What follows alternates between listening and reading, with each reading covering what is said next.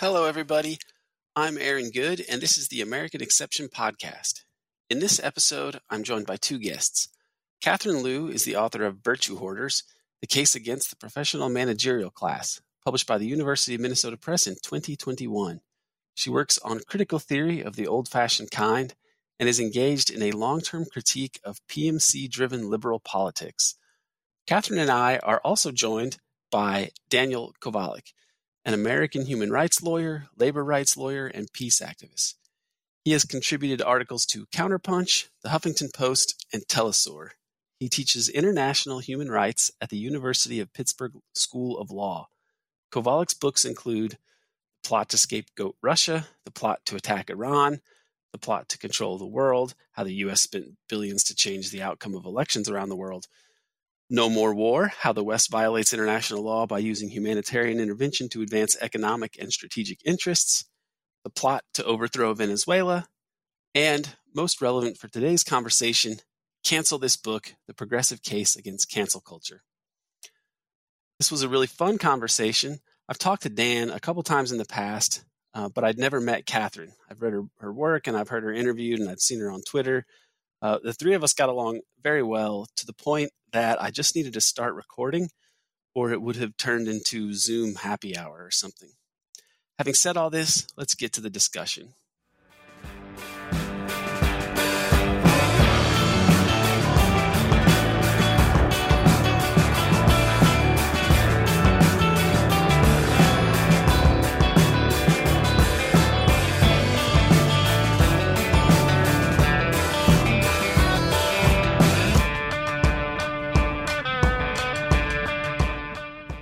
Catherine Liu and Dan Kovalik, it's great to have you here today.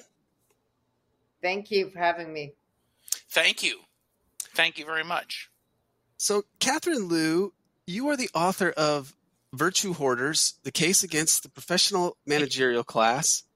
And uh, what is the PMC? And I mean, I, I would I would like to have some some virtue. So why why are they hoarding it all? Well, you should then make sure that you recycle and reuse and compost and go and buy $150 vintage clothes in Dumbo rather than buying like H&M, which is what you could probably just afford and use only your virtue for consumption habits and policing other people's speech. How about that? You'll be there. You'll almost be there. The PMC is a class of professionals with college credentials, usually associated with a professional organization. They um, were founded, and th- these professional organizations were founded during the progressive era in the United States.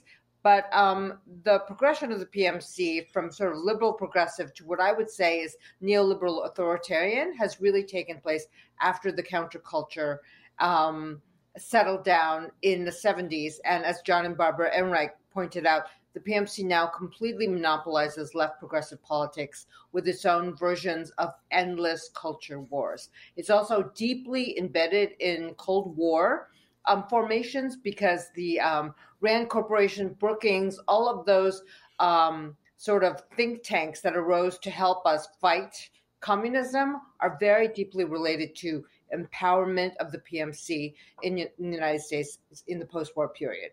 Right now, they're like the managers of American capitalism and its empire. They are not the capitalists because they don't actually own enough capital to live on the interest. So they have to go to work and they work for Morgan Stanley or they work in government or they work for like law firms. And it's very within the PMC itself, there's an increasing stratification as well. So the top of the PMC is, you know, making $300,000, $400,000 and the bottom of it are aspirational people like graduate students and also nurses, young residents, doctors who are who have five hundred thousand dollars of debt. The class is very destabilized and fractured right now, but its elites really control content production, American policy, and um, and uh, the professions. Right. I think that's a good that's a good um, definition to start us off with. And um, one of their particular fetishes that we've we've seen here in recent years, and it's come to have a name, is the cancel, the cancellation, the cancel culture. Um, Dan, you wrote "Cancel This Book: The Progressive Case Against Cancel Culture."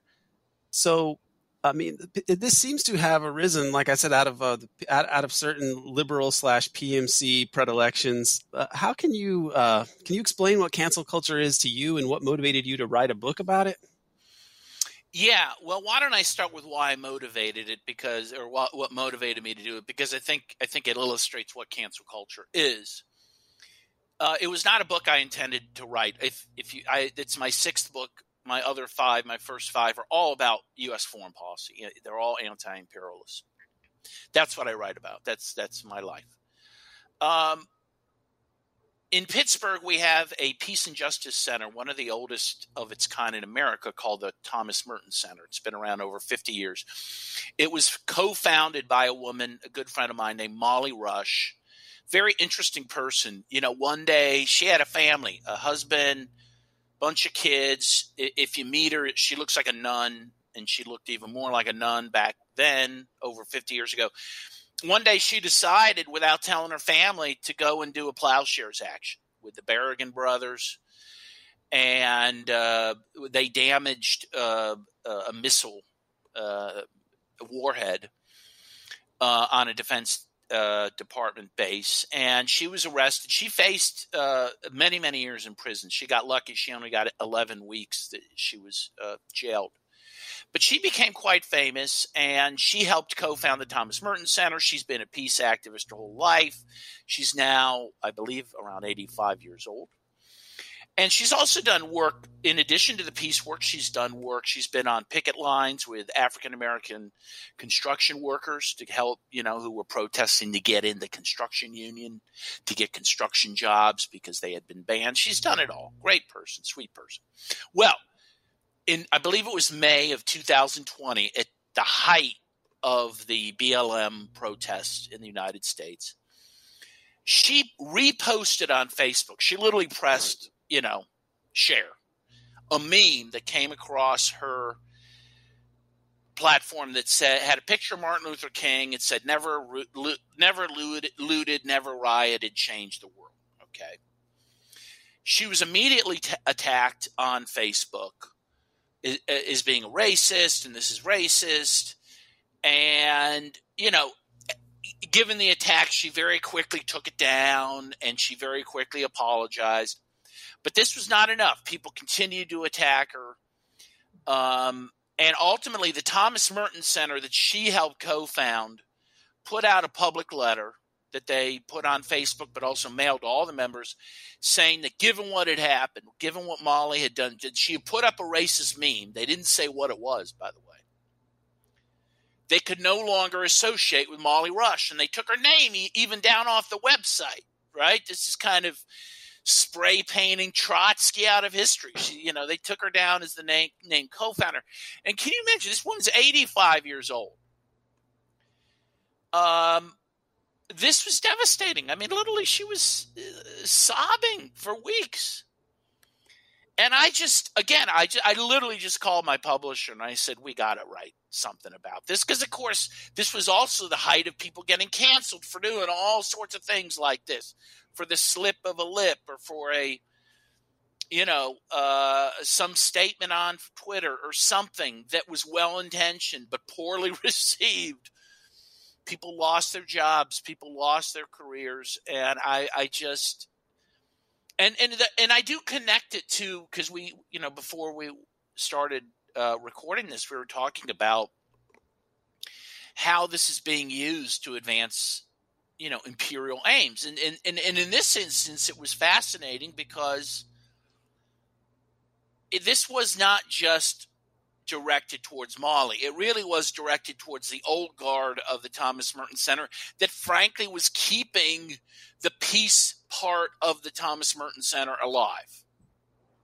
The younger folks who had taken over didn't care about peace so much anymore, didn't care about having peace rallies, didn't care about opposing wars. All they cared about was doing diversity training. Seriously, and that's pretty much all they, they do now. They don't. They didn't care about the class struggle either. I'm imagining. So no, like they were like struggling for economic redistribution. They were struggling for spectacular and image image making um, events where Yes, they, they were anti-racist, right? Right, and they hold these. Uh, what do they call them? These you know, sessions. These uh, there's a name for it. I think it comes out of the you know cultural revolution. But these str- Struggle sessions. struggle sessions. They have these struggle sessions where they Yeah, self yeah. they criticize each other. They self criticize. No way, no way. You're joking. I thought it was a joke. No, They I'm not. do this. This is happening everywhere. I hear this in leftist groups. In fact, here's the thing to the extent they do any protesting over social issues, the meetings don't start about that until they have their struggle session portion. And this is true. This is true of all groups. There's this incredible video. You can find it on YouTube of a DSA conference. Oh, I know Democrat-. You've seen it. They get no work done. It's all someone jumping up, you know, the, the, you know, I have sensory problems. This is too loud. And then some guy saying, I can't hear it. And some people saying, don't use that pronoun. And so hey, Yeah. there's no, No, so- No, Yeah. no, it's it's so insane. And um, I was just um, talking about this someone else that and the politics has become for these people. Um, I would say like PMC aspirational activists and pseudo progressives, like um, self confession and self management. So once they do the self management of extirpating all traces of bias from themselves, then they like project it out and they start the Salem witch hunt. Here's why I feel like this is our Puritanism, like our American, like crypto mm-hmm. Protestantism, our like rage against heresy is just in it's like in our molecular structure, right? And I've been trying to fight this my whole life in on the left, and uh, there were times when I just turned away from politics because I couldn't take it anymore.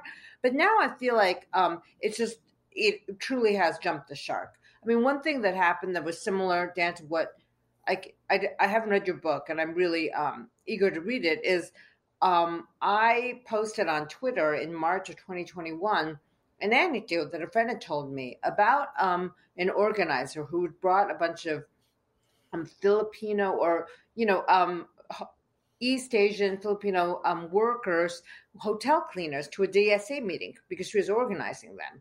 And she's and my friend said, you know, when they started doing the pronouns ritual, like "Hi, I'm do do do," and my pronouns are they them. Um, these women just quietly left. This is all I did. I reported on this.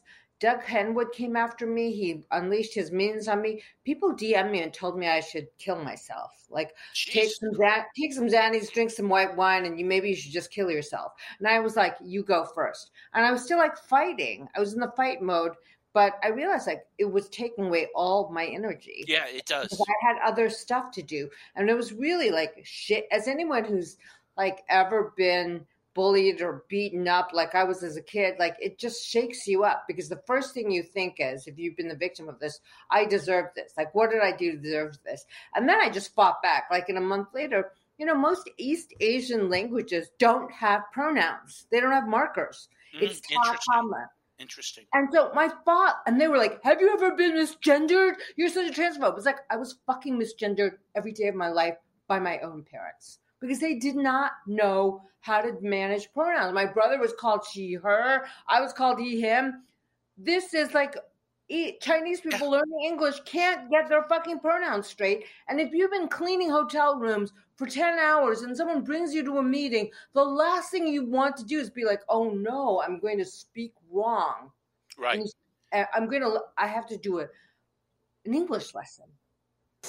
No, your purpose there and the reason why this woman brought her, them there was that hoping to bring more union, working class women to a DSA meeting and not all these like, you know, hipsters with like Taliban beards sitting around drinking single malt. I, I'm just making fun of them, but you know, whatever is, I, it just, it, so that was only made me more angry. So I wasn't like, I, I think it's much more devastating what happened in Pittsburgh because this was her life's work.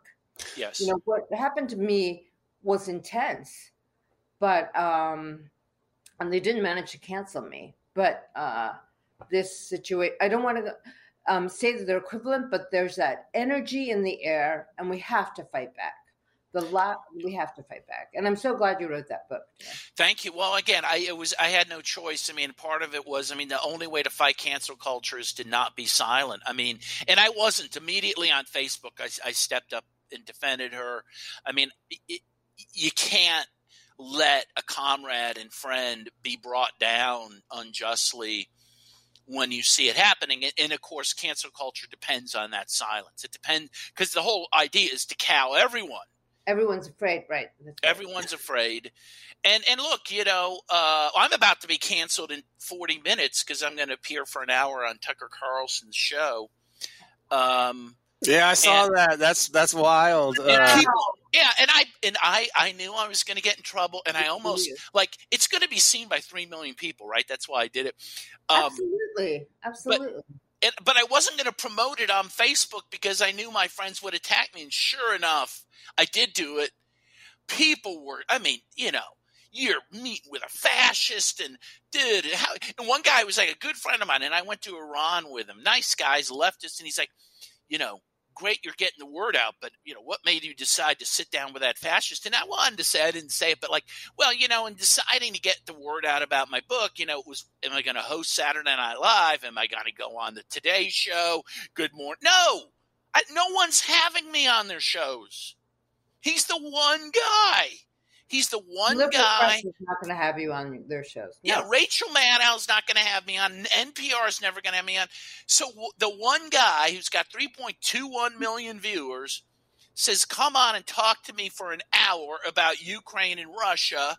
I'm going to do it. And by the way, he was very. He was a nice guy. He was gracious. Um, you know. And I mentioned, and yeah, I even mentioned in my the the post that I initially did when when people attacked me, I said, you know, um, Noam Chomsky would always say the only guy who gave him prime time airing was William F. Buckley Jr. on, on mm-hmm. Crossfire, an mm-hmm. arch conservative, but he wasn't afraid to have Chomsky on to talk to him, mm-hmm. you know? And my lord, again, okay, so there's one guy in network TV that'll have you on. Oh, but I'm not supposed to do it. So Yeah. let's just talk to each other, Yeah. you know, Yeah. and not accomplish anything, you know? It's incredible.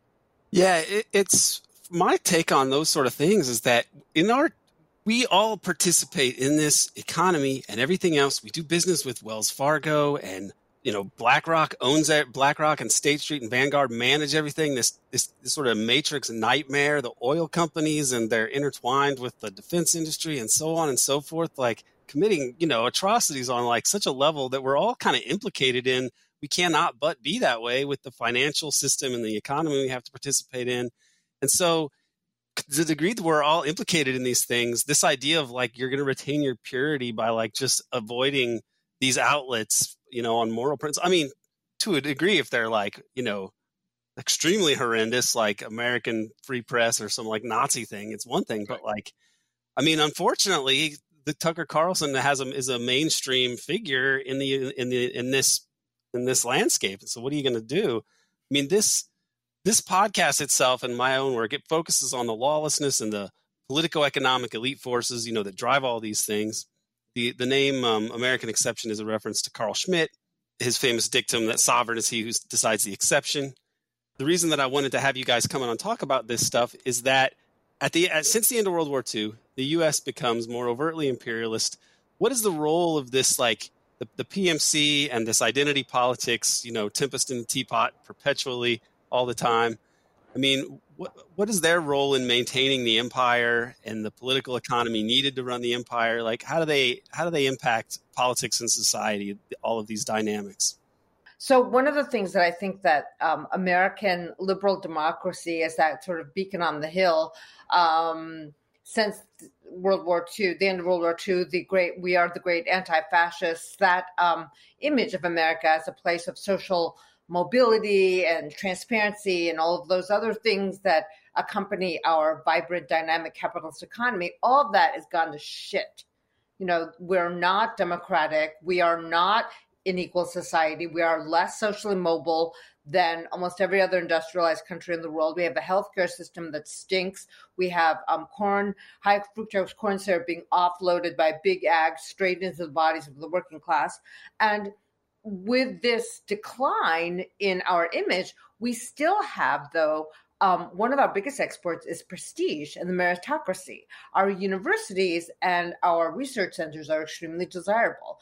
And all of this identity politics, this transgression, the gender um, criticism, gender theory, all comes about out of our universities. And this mutation of liberalism, which has to do with um, extirpation of racism and bias in the in a complete political economic vacuum, um, tolerance diversity, equity, inclusion, all of the all of this this language has been a desperate attempt by the Americans to re-legitimize its liberal ideology, which has which has no legs to stand on anymore, right? We incarcerate more people in the world so we can go crazy about the Uyghurs. Even my husband is like this, like, I'm not watching the Beijing Olympics. I'm like, why aren't you boycotting America? We incarcerate a greater proportion of our um, population than anyone else. It's like you've been reading the fucking New York Times. Absolutely, in absolute numbers um, too, not just relative, like actually in absolute numbers. Right, absolute, right. So um, one thing that I think that our client states, our post-war client states, are so are trying to shore up their own um, democratic crises by adopting our liberal ideology, which I would call like the neoliberal gender ideology. Right? Let me just tell you the story. My husband had this like um um research position at um, a German university, and we go there, and he I, I visit him, and their bathrooms are gender neutral bathrooms with unicorns shitting rainbows. I'm like, oh, okay, so there are these magical people who shit rainbows, and I was like, this is really awful. Um, they got this from America. God, you know how um, sad, right? So um, he goes back a year later, and they're male female bathrooms again because the women protested about this. They're actually, you know, they the people who actually work in the place didn't want to adopt the um, the labeling that some like um, manager decided was really cool. Um, deep more even more deeply than that like french is a latin language. German is german has gender too. Spanish is a latin language. How can you eliminate gender from that language? This is one of the reasons why people like spanish speaking people don't like latin x because x is not a letter that is functional no, in latin language no, it's the most romantic so, sing-song language. You put an x on it in the end and you can't even say the word. Yeah. But people who use this within in France, people who do this in Germany, they are professional managerial class people who want to belong to American academia, who want approval from USAID or Fulbright or who knows, the CIA. Like gender ideology is doing the work of the CIA at this point because it is completely um, putting out there, like, do you accept this and do you not? And who does not accept this? Iran, China, and Russia right now and probably North Korea. So the great axes of evil. All of our client states who like are rolling over and asking to be, you know, sodomized by us, they are like, yes, let's go. Oh, I love this. Let's go. Their people don't like this, but it's like cultivating that leadership cadre, which is what the U.S. has done since the Cold War, cultivating a leadership cadre who has been educated at Harvard, Yale, Princeton, Hopkins, whatever, and they go back to their countries and they have this like new way of being and they present themselves as a vanguard. So the people who actually resist this then appear as like people full of phobia and bias and racism. So we are exporting the kinds of horrible, like um, repression of class difference, repression of economic exploitation, and the um, and we're exporting conformity with regard to NATO, EU, and the U.S. domination of the globe with this form of um, being in the world now because it is like a way of being in the world. And if you accept this way of being in the world, you think my personal problem is something that I have to confess to other people. Any forms of bias that I have, I have to confess to, um, eliminate, and then police in other in other people. You know, they have like the French elite, like French neoliberals who want to be like Americans, they've made up pronouns in French. Ze, ze, ze is like he, her. Like that this gender fluidity comes from small liberal arts colleges, private um, schools in New York, LA, Chicago, and among the most that cost fifty to sixty-five thousand dollars a year for high school. This is where this stuff is coming from, and everyone is like eager to adopt it in the craven classes of the PMC in our client states. And I'm telling you, like it it will be justification for different kinds of U.S. foreign policy, like um, Dan was mentioning before, like Russian homophobia. We must go and ex- rescue the homosexuals in Russia. We must go rescue the homosexuals and trans people in China. And you know what? When the U.S. is coming in to rescue people in your country, you are fucked a hundred ways. Right, you're you're going to die. If I can just your Yeah. economy is going Yeah. so your economy is going to die your your um your elites are going to be corrupted your you know like um um even in the african countries the african elites are adopting this language you know okay i'm, I'm No. if I can build on it, because I mean, I, I you and I totally agree on on what's happening here. That okay, after World War II, the U.S. of course is the preeminent nation in the world. It's a you know it it, it controls fifty percent of the world's resources after World War II, and it's easy to understand how and why because it was the only major power that was not invaded.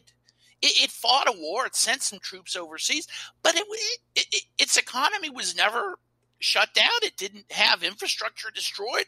All of Europe was destroyed. Russia was destroyed. China was destroyed. Japan was destroyed. The only country standing, the only major country is the U.S. So it is the king, right?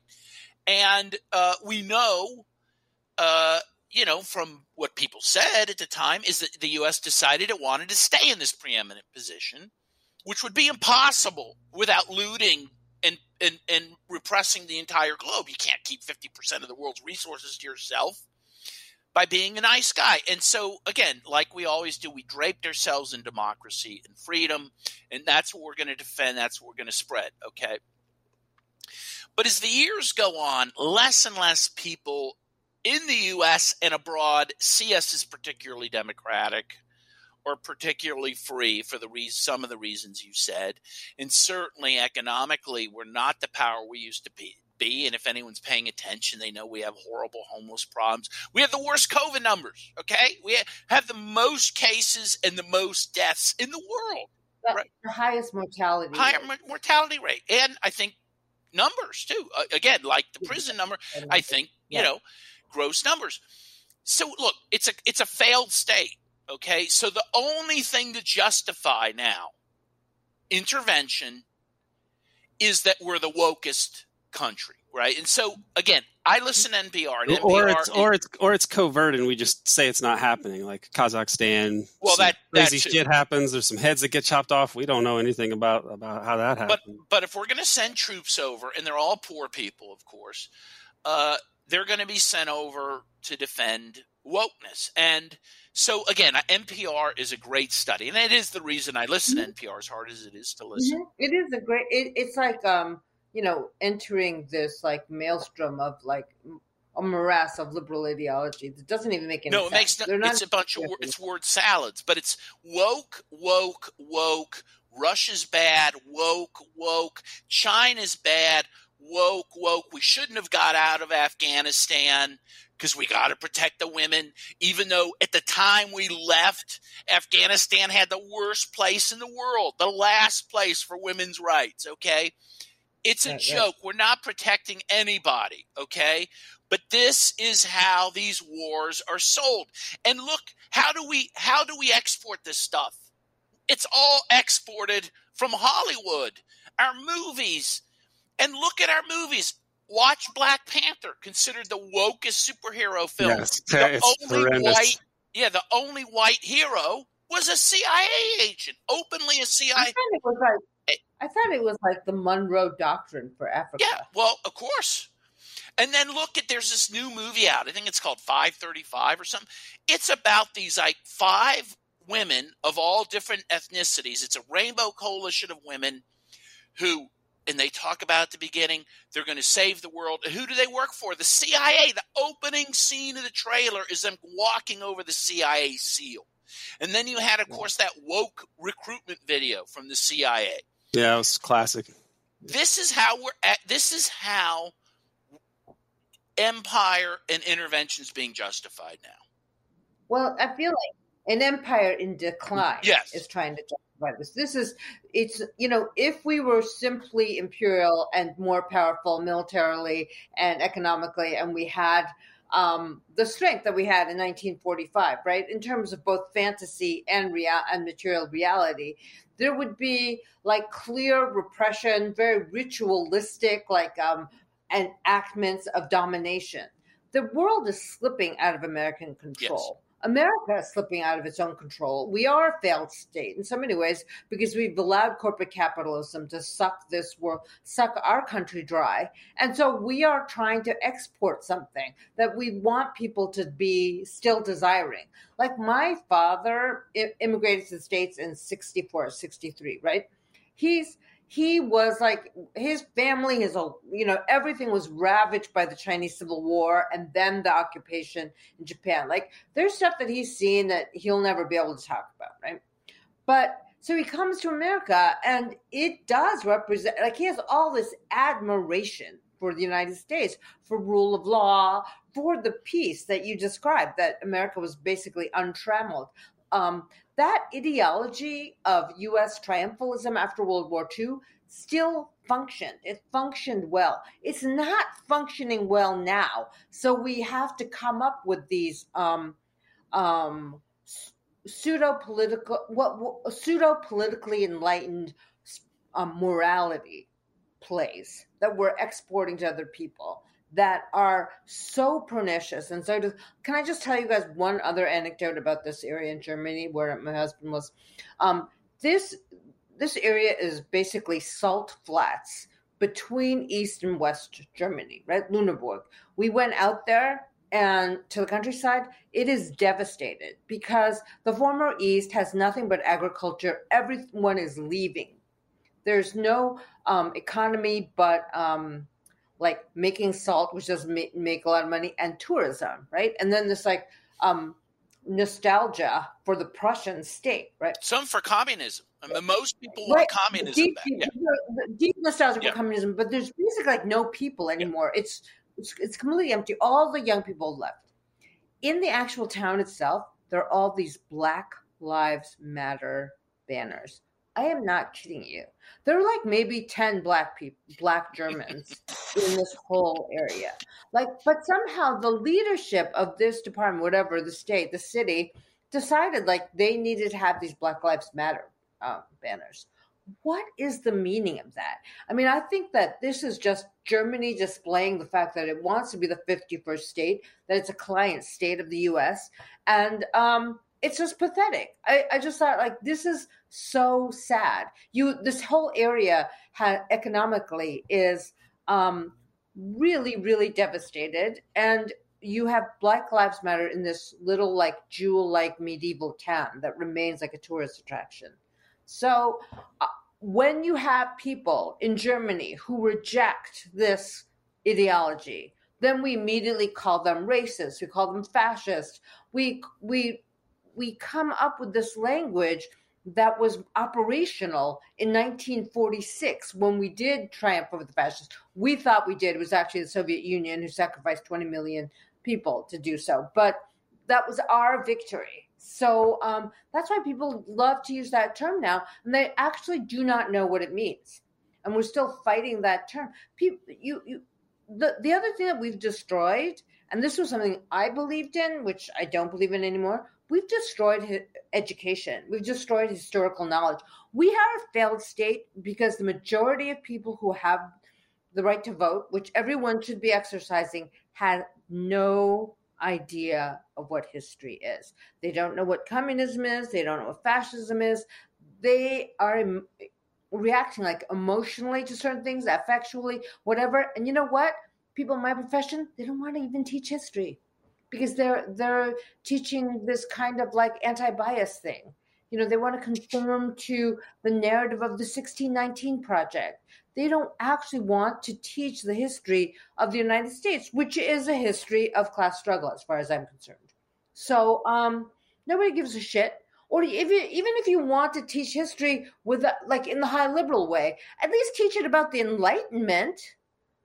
I mean, that was a fucking revolution. It was a bourgeois revolution. We got science, we got democracy, we had, you know, um, we had the notion of universal suffrage originating at that time. But you know what? If you say that now, you're Eurocentric. You're racist.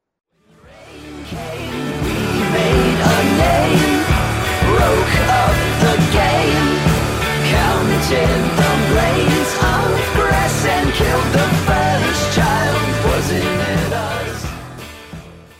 I think that the, this change over time and the fact that this does coincide with the decline of the U.S. and the, the clear decline is, and the the ahistorical, you know, um, the ahistorical nature of of the knowledge that sort of pervades this all of these discussions.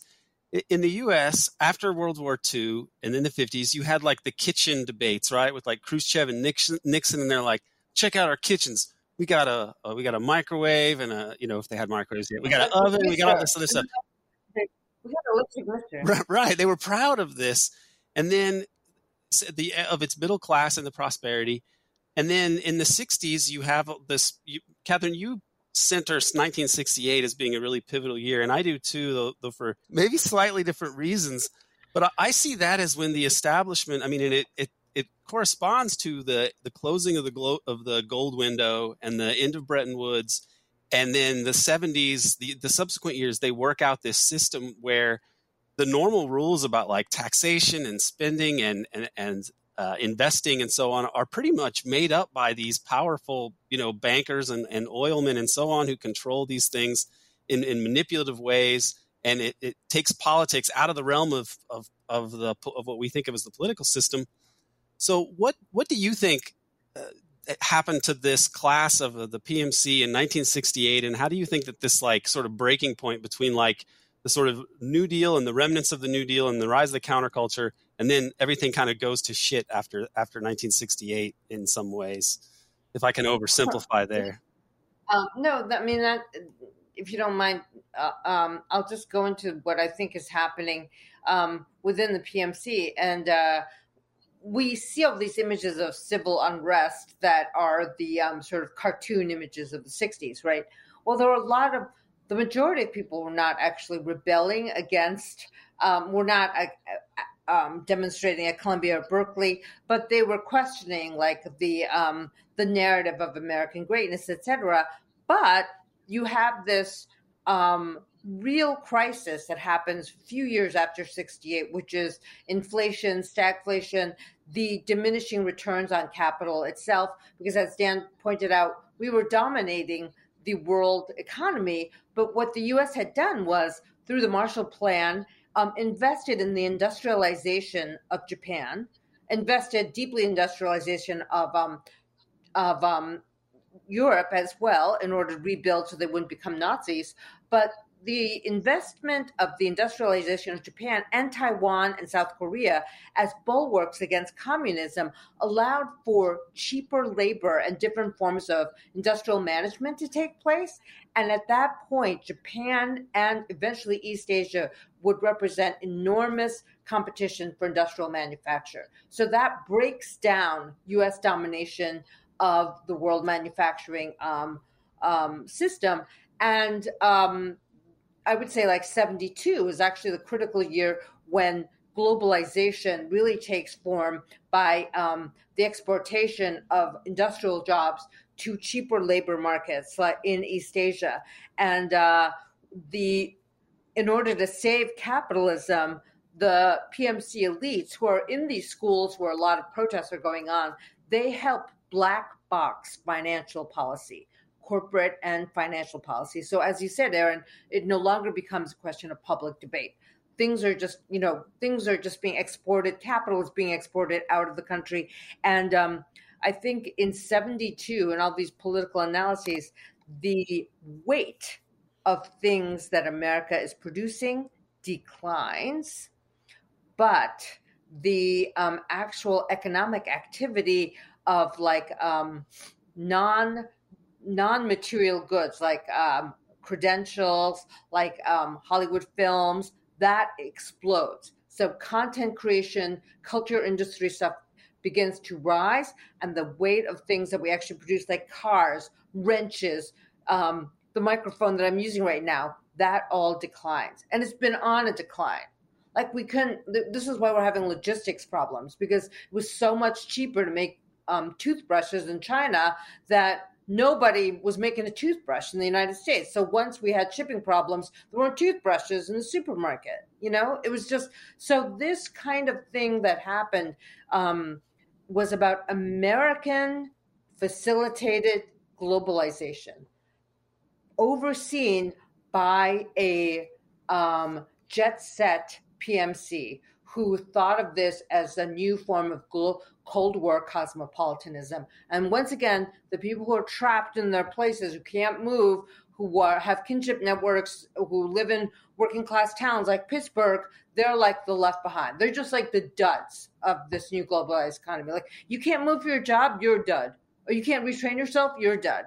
And this PMC elite that comes out of this period is able to um, adapt so they think to different cultures, different languages. You know, this is part of the new um, multiculturalism that they promote. It's very superficial, but um, it's American facilitated globalization that takes place because the rate of profit for American capitalism is begins to decline at exactly the period we're talking about between 68 and 72. There are material reasons for why the Rust Belt and every small town American city looks the way it does. And nobody wants to talk about that. Everybody, you know, who's like supposedly an activist just wants to talk about, you know, Kendi or, you know, um, eliminating the racism within. It's just, I, I'm very, very like angry, but also like really, really shaken and maybe pessimistic right now about what the way forward. And maybe it's just like this is what people feel when they live through the decline and collapse of an empire. I don't know. Can I add a few things? I mean, the other, the intellectual part that began at the same time, late 60s, early 70s, is postmodernism, uh, yeah. which is a reaction to Marxism, right? And, and it undermines Marxism greatly, in fact. I make this point in so many ways, Dan. How come we've never I met? Know, we have to. I know we have to absolutely sit down and have have a meal and um, yep. I live in Pittsburgh, by the way.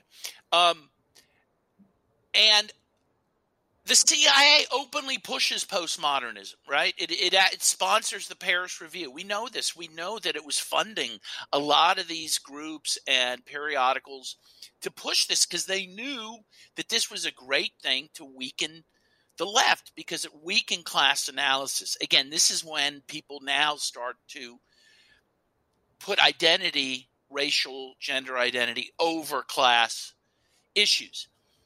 But then, well, I, yeah. I would just make a I would just make a slight amendment mm-hmm. here. The CIA's activities with the Congress for Cultural Freedom was about promoting high modernism, abstract expressionism. By the early 70s, like even the the theorists are saying, "Oh no, we don't like high modernism. We like pop culture. Pop like bring high low have to be collapsed." And the CIA like realizes that if people find out that they're funding culture, um, it's going to be a problem. Like they funded MoMA, you know, they sort of withdrew, and the whole thing became like had an autonomous, it, the anti-social, anti-Marxism, like just ha- it, ha- it grew with a life of its own. Like the CIA didn't even need to intervene in that. The foundations and the CIA are both the symptoms of the same thing. So even if it's the foundations doing it, and we know the, the Ford Foundation used to be a CIA conduit, but if it's foundations and other groups that are like connected to capital, then it's a kind of a distinction without a difference whether or not it's really the CIA. Well, and we know the CIA has and continues to to have a huge influence in Hollywood. We know this, right? So for I'll give you a couple examples of this. We know if you if you do any movie that has if you need a jet for it, a fighter jet, or you need to be on a base. The Defense Department has say over the script, and we know that they've changed scripts. For example, in Meet the Parents, right? Uh, uh, ben Stiller goes into Robert De, Niro, De Niro's lair, right? He finds out he's with the CIA. In the original script, he finds a oh, CIA torture manual on the table. CIA said, "Oh no, no, no, no, you're not going to do that." So they changed the script because the CIA wanted them to, where he sees De Niro with a picture of some guy who looks like he's in Afghanistan, and that's how he figures out he's with the CIA. We're not going to talk about CIA torture. There's numerous examples of this in film, right? And again, there's whole films that are promoted by the CIA to push pro CIA sentiment. Um, but I agree with you it's not that this movement it did have an organic basis. There were some legitimate reasons it grew out of critiques of you mm-hmm. know class reductionism and you know people being mistreated uh, by white you know uh, leaders. Uh, that's all real. But certainly the cia seized on this as a way to promote the destruction of the left. And the next period we have to talk about, which I will briefly, is 1989 to 1991. Is the next. Oh, I just want to yeah. add one thing to that. Like one way of destroying in an organic material left struggle over its own politics is to foist CIA-sponsored feminism onto onto the political scene. And so Gloria Steinem's complicity with CIA, more and more, I'm like, yeah, feminism now the way it is bourgeois feminism it's a cia cointelpro act you know? And steinem was part of the cia yes she admits she was, this and yeah absolutely. And, this, and this is the thing that you know you can now smear you could smear any left organization as being just sexist in the 70s then it was like okay well you guys can't do anything now until you have your struggle sessions and uh extirpate any misogyny from within your bodies and then we can move on. Nothing happened. You didn't move on because the left was just destroyed. And there is no celebration of left female, like, you know, actual leftists. Like, it wasn't like, oh, let's take up Emma Goldman or Rosa Luxemburg. No, it was like, let's take up Gloria Steinem and then Hillary Clinton. Right. Like, the more I, I am so deeply, deeply disturbed by the um, evolution of feminism that I think really someone should write a book about how it's actually a, American feminism has just been completely captured. Is PMC CIA captured um, anti-Marxism? And this is one of the reasons why we can't have um, um, a, a, more just society right now. They were the champions of some of these movements when John Kennedy wanted to pass the nuclear test ban treaty. Public opinion was really against him, like ninety percent, something like that and it was women's groups who mobilized to really shift public opinion. They did that stuff in uh, ab- the abolitionist struggle as well. It, but this liberation, as it's packaged by these CIA feminists like Gloria Steinem, liberation really just means exploitation by capital and, and being well, integrated into ability- this system. And then what do they? What does that do to the social capital of the United States? It diminishes it enormously. I'm not saying you should ever return to like the the, the kitchen, but like the fact that it that coincided with the with a time period where it became essential to work a job that's that's messed up. think, think about like how feminism could have progressed. Like we could have had universal um, daycare childcare. 24 hour childcare is one of the most critical things for women especially young young parents working class parents. Like the stress of actually having to pay for children's um, childcare go to work and then you know fight economically um, for survival and then fight with your spouse. They found that in france when they had 24 hour childcare sessions that were um, places where you could just drop your kid off in nursery without an appointment they were high quality and you could go out at night have some leisure time it reduced the um, domestic violence it reduced rates of divorce within these working class communities incredibly. If you really want to fight against domestic violence or violence against women, free, universal, 24 hour childcare and universal health care would be the most amazing things and would be on your lips like every single minute of the day. So many women were trapped in these single, you know, earner households with only health care coming out of their husbands. Imagine if they could have just said, you know what, I'm leaving you. You you can't do that to me. You can't treat me that way. I have my national health care card and I don't care. That they don't care about these feminists don't care about this they they can't even focus on this bullshit you know plan they only want like pmc fundraising opportunities like planned parenthood i just am like i i i am darker and darker and darker about um, the priorities of bourgeois feminism and they really reveal themselves as not giving a shit about women and, and about um, women's issues they don't give a they don't give a shit because you know the the the reason why women stayed in these abusive relationships is economic. Yeah, Yeah, it's, it would it would make such a difference to, to provide material security for people. But that again, I, I actually think that the material insecurity is something that, as a result of the '60s, and then in, in 1968, an observer at the Bohemian Grove, you know, the place where all those creepy right wing establishment people hang out, he wrote about it and he said, "Man, the atmosphere." was just terror in 1968 of the establishment. And if you read like the Trilateral Commission things in the 70s, they wrote about how this there's a crisis of democracy and governability, and that it's coming from the middle class. And it's the strangest thing because it's a period of security, and you know this is not really good.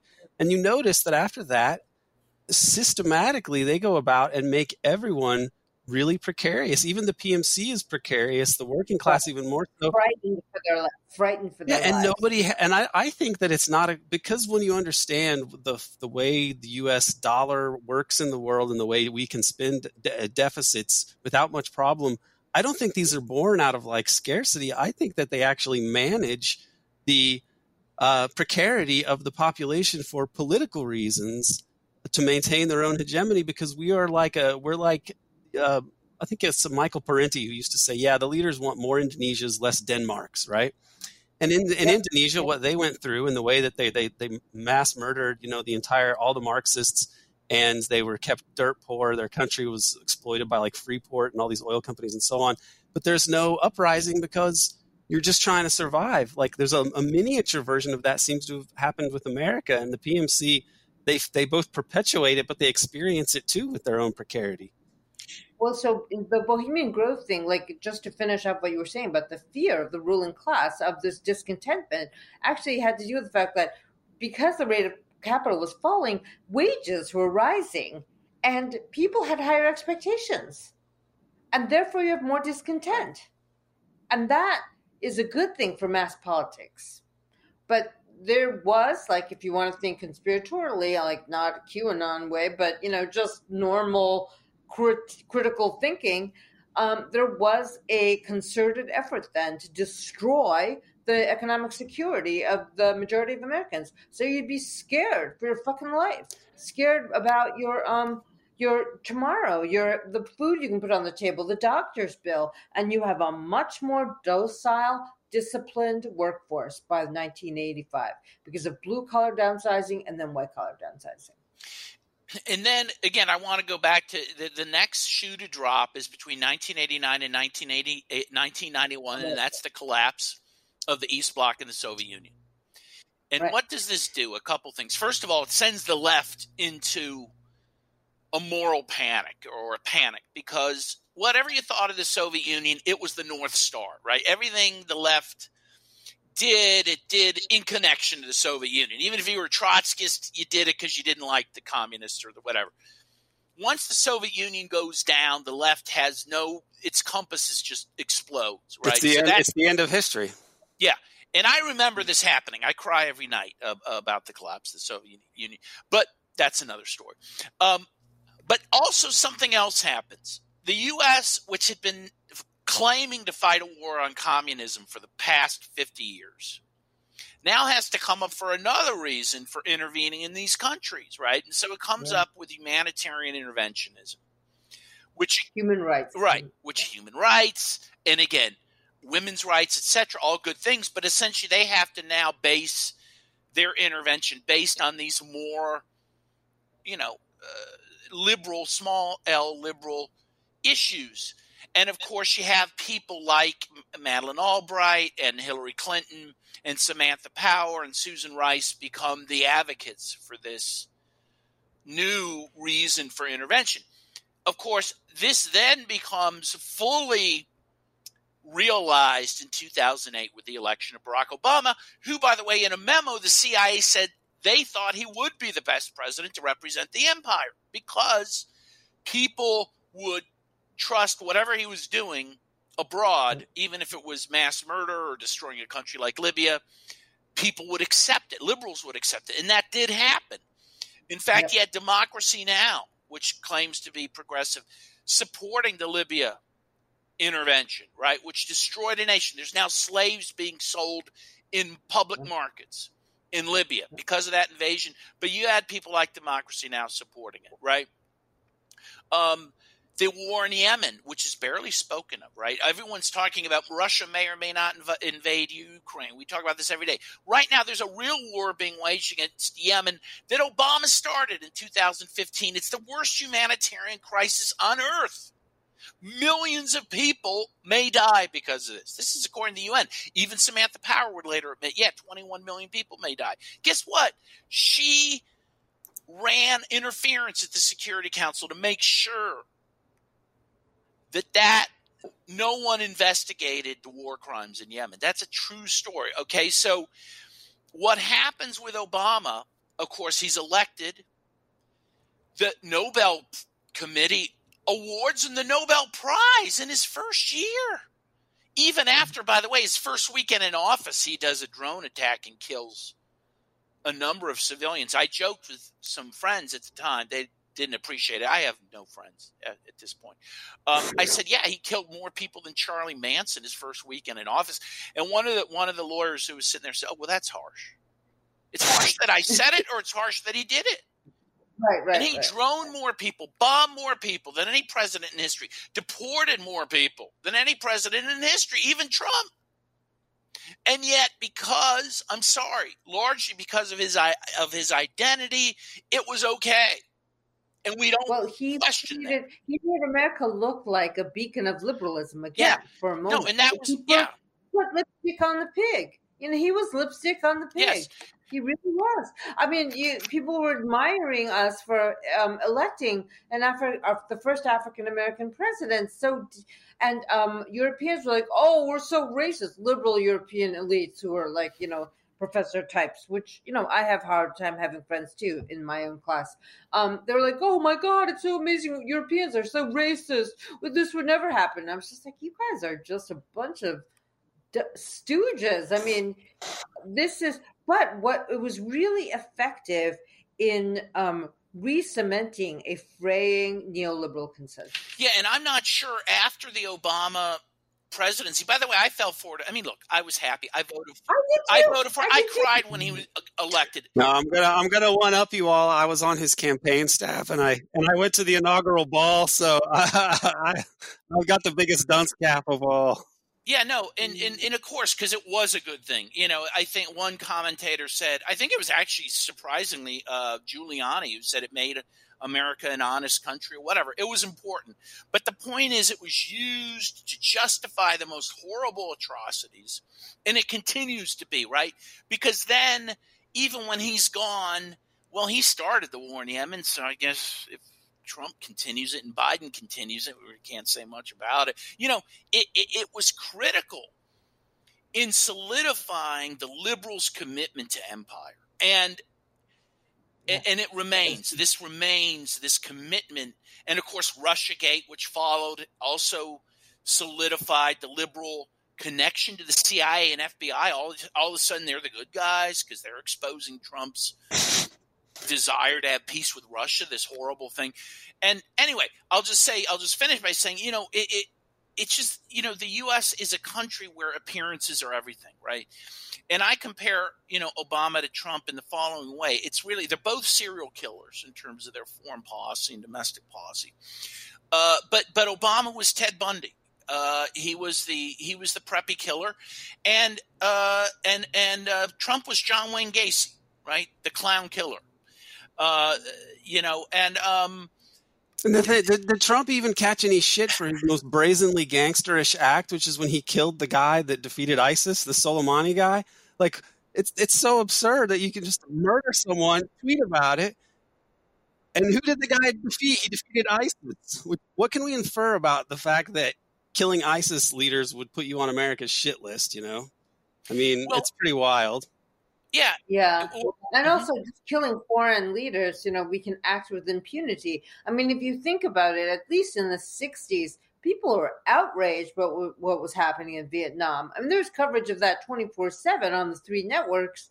I mean, I was like little, I, I came in 68 to the United States, but I just remember like everyone watching the news in my family, even though they didn't really understand it. And that just happened. Soleimani's death was just like, oh, yeah, another part of the course. We have become so numb and brutalized by American violence abroad and at home that we can't even react No. anymore. And that's what makes me really terrified. You know, for instance, Dan, we can cancel your friend with such fervor, but what where's the outrage about our brutal assassination of foreign leaders with total impunity abroad? What has happened to the left that this because this is where we are now? Um, what has happened with all this information we have on the internets where we all know everything? It's all bullshit. We're just the most conformist, most supine people in the world right now. Or again, we everyone we don't like we call a fascist, but then meanwhile, when the U.S. is literally supporting neo Nazis in Ukraine, it's not even discussed. Yeah, and It's let me not discussed. we the, the as far as the projection stuff goes, I think this is a this is key, and I, I've heard you mention this before, Catherine, or link to pieces that talk about this, but this is kind of a particular hobby horse of mine, which is state criminality. The fact that the U.S. is this liberal democracy and there's the rule of law, but if you take just the things that we know about, it's the the U.S. seems to operate in a state of exception and lawlessness. The, the relations with the the mob, you know, using the mob in different ways to try to assassinate foreign leaders, connections to drug running syndicates, torture programs, um, s- illegal arms deals, et cetera, et cetera, covert operations, things that violate the UN Charter, which is according to the supremacy clause supposed to be the supreme law of the land. You know, the U.S. Constitution mandates that. So it's like we are a gangster state, basically. Yeah, And yeah. part of the the PMC ethos is to also that I've noticed. It's probably not universal, but there's like this revulsion of the conspiracy theorist label. So things that have happened in the U.S. We talked about 1968. 1968 is when Thomas Merton dies in a strange way. Martin Luther King dies. Robert F. Kennedy dies. Right. And if, when you look into all these cases, and John Kennedy is, of course, the most obvious one, but you see that like there's this the state the, the, there's a darker force here that kind of polices these things, you know, in a in a way, and then denies it. And the PMC mentality is like to really be revolted by conspiracy theories and to like you know call that use that as name calling, unless it's like an approved one like RussiaGate, and then it doesn't even matter if there's no facts behind it at all. It's like the conspiracy theory that they just accept as fact, and they call you a conspiracy They theorist if you don't that. believe it. Love, So- love, love RussiaGate. Yeah. So, but but the thing that I was thinking about was that most of our, um, to be critical of the illegality of U.S. state action, both at home and abroad, has no rewards. But to be a PMC apologist for that has many, many, many, many rewards. You can work on K Street. You can work for RAND. You can go into government. You can get a grant. And this is like a huge grant. You can work for the Carnegie Endowment. This is what the PMC structure has done. This does sound like a conspiracy, and probably is, but there have been state private capture of an entire professional class, and the price for entry is to actually give up on high liberal professional values. And if you can do that, you will be copiously rewarded in your career if you're like a smart guy and you can do this. This is why that the PMs the capture of the professional managerial class, which should be a neutral class, which could be an enforcer class with regard to legality and um, you know statecraft. No, they are pure apologists now.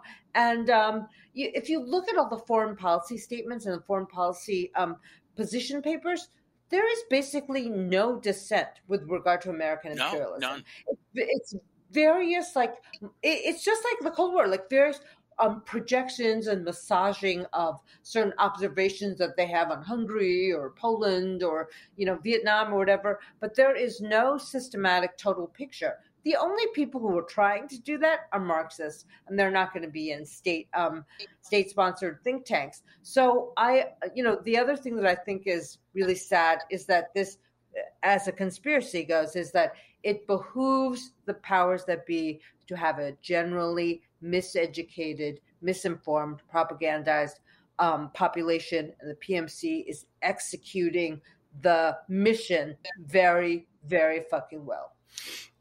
Yeah, and let me just say a couple things. You know that the CIA invented the term conspiracy theory, right? Mm-hmm. Is is it They, they, derogatory? they, pop, they, they've sort of popularized it. It really, I, I've my dissertation is on this, so I'm going to Okay, correct so you a little know a bit. little it's really I- okay. It's sort of Charles Beard. It goes back Right. to his conspiracy theory of the Fourteenth Amendment, and then there were and C. Wright Mills writes about the conspiracy theory of history as a as a ideal type to be juxtaposed with the drift theory of history or fate. You know, but that it's like really somewhere in the middle of some conspiracy and then some structural factors and so on. But but what you're saying is a 1968 67 memo, and I'll, I'll let you continue there.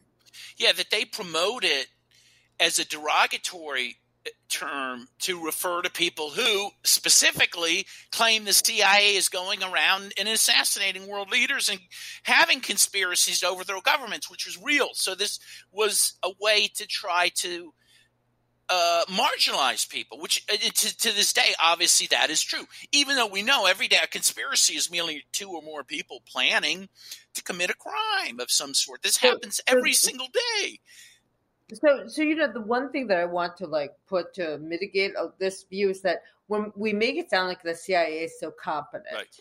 it's not. Like that. That's my problem with conspiracy theories. Even though I love them, is that you have this idea that there's like a puppet master, right? The raw power of the puppet master has to do with money.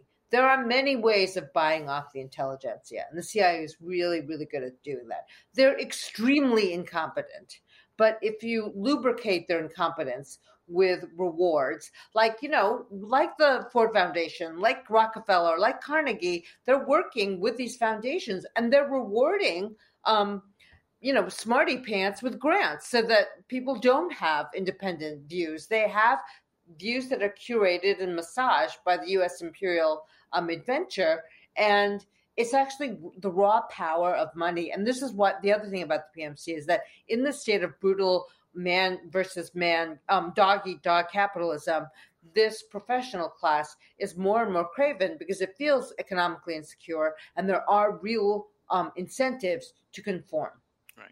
So um, the CIA is really good at working with um, the money, money basically, to buy off um, the intelligentsia. That's basically what's happening in the United States. The other thing, again, this is just an observation and it's moving a bit away from the CIA. But the interesting thing with this cancel culture is that it elevates the word and the thought over the deed. And I'll give you an example of this. So, in my class, I teach international human rights law at the University of Pittsburgh. And uh, I, in my genocide section, I teach v- the war in Vietnam. I claim the U.S. war in Vietnam was genocidal because it's what is genocide. It is the um, it is the plan to uh, destroy in whole or in part a national ethnic group, etc., by killing them, by relocating them, etc. And I say, well, what was Vietnam? First of all, we killed a huge percentage of their population, millions. We intentionally destroyed uh, the. We wanted to destroy the agricultural sector of Vietnam, and we moved people. We moved people out of the agricultural areas into the cities, destroy their food, etc. And now the, the difficulty of proving genocide is you have to prove that this is being done to destroy this group as such because they're a member of that group. And I said, well, what's the evidence of this? Says it's the same evidence we use in other cases. It's that we said, and people, military people were trained to kill, and I'm sorry, I have to use this word. They had the Mere Gook rule. Okay, that if you were an Asian in theater, I don't, if you were two years old or a hundred years old, you were subject to being killed because you were a member of that ethnic national group. That is genocide. Okay, and I teach this, and I and this is how I teach it. Well, I get called down to the dean's office. Did you use the word gook in your class? well, yes, I was teaching genocide, and one way you prove genocide is that people use ethnically charged racist terms. So they cared more. And by the way, the person, the dean said, "Oh, I, by the way, I didn't know that they did that. I didn't know that this happened." You know, um, and they care more that I used that term than than that we did it. That we killed these people because they were Vietnamese. Johnson wanted to turn Vietnam into a parking lot. He said that that it would be that would be more than gen, that would be holocaustal, right? But see, I really think like we're in this like horrific um, um, moment in the decline of an empire where we are so morally, politically, spiritually bankrupt that this could happen. Yeah. Where we would care more about the quotation of a racial slur than the attempted genocide of an entire people that you were trying to teach in your class. Like I, I just feel like that's that's really a sign of like how completely corrupt and how completely like deliquescent our political um, um, situation is. Dan Kovalik, Catherine Liu, thank you very much for joining us today. Thank you. It was a pleasure. Oh, so great. Really nice to meet you, Aaron and Catherine. And yeah, I'm going to get your book. I'm going to, yeah, we're going to meet up. I'm going to go and travel America and come and visit. You got a place to stay. Okay. Thank you both very much. Thank you. And great to meet you too, Aaron.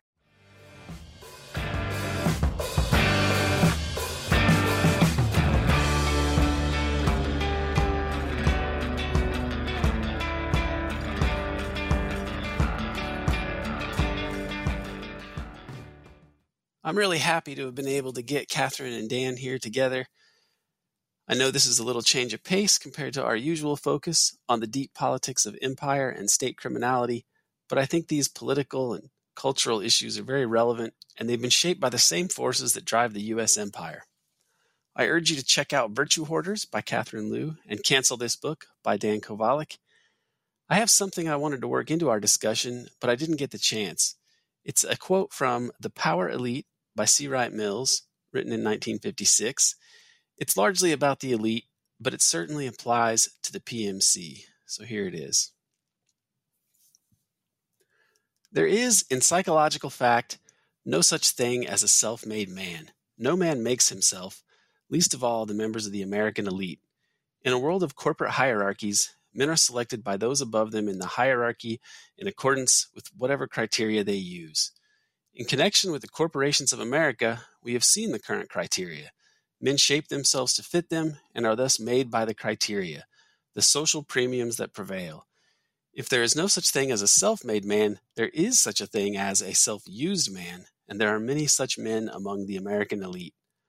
Under such conditions of success, there is no virtue in starting out poor and becoming rich.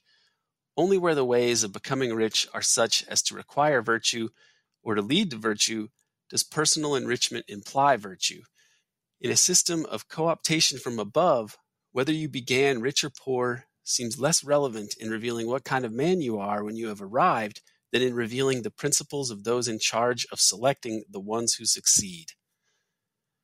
Okay, this is all very true for the PMC. The status that they have derives from their having internalized the criteria desired by those above them.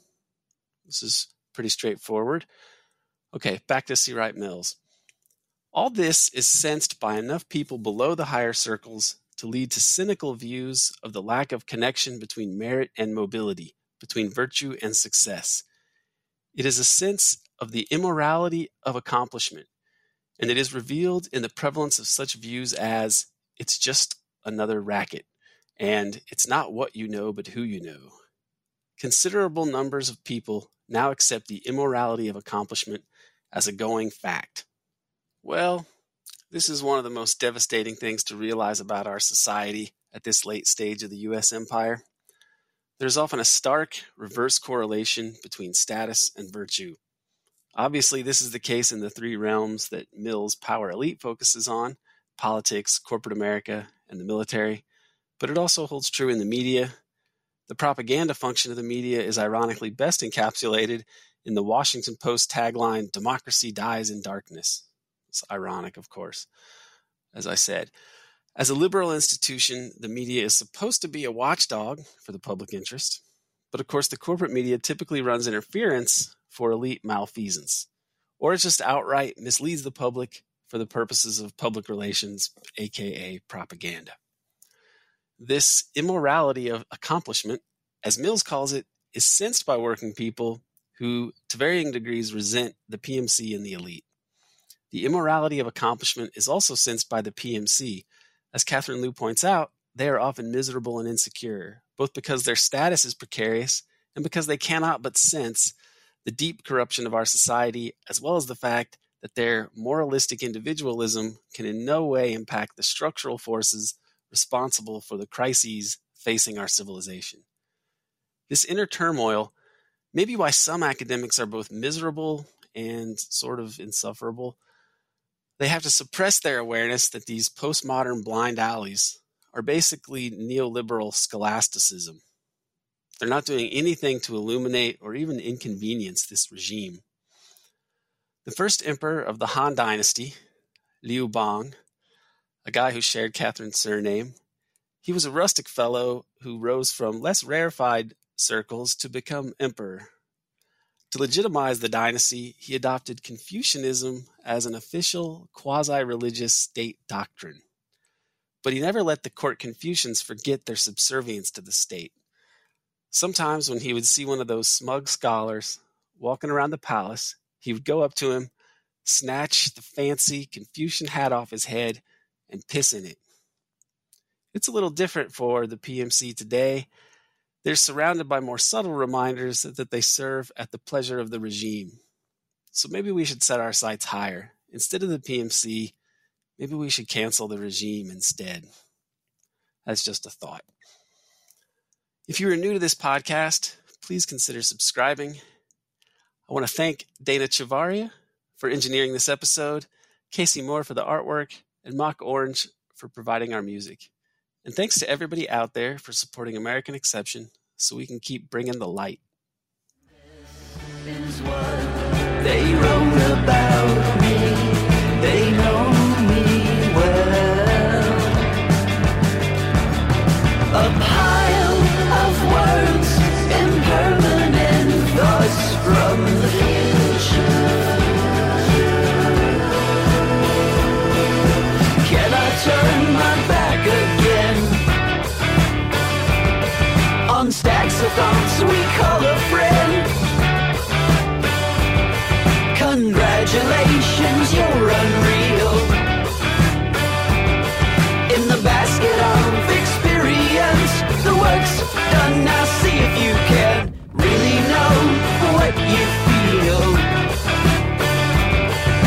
It's no surprise that we're unreal. The work's been done. Now see if you can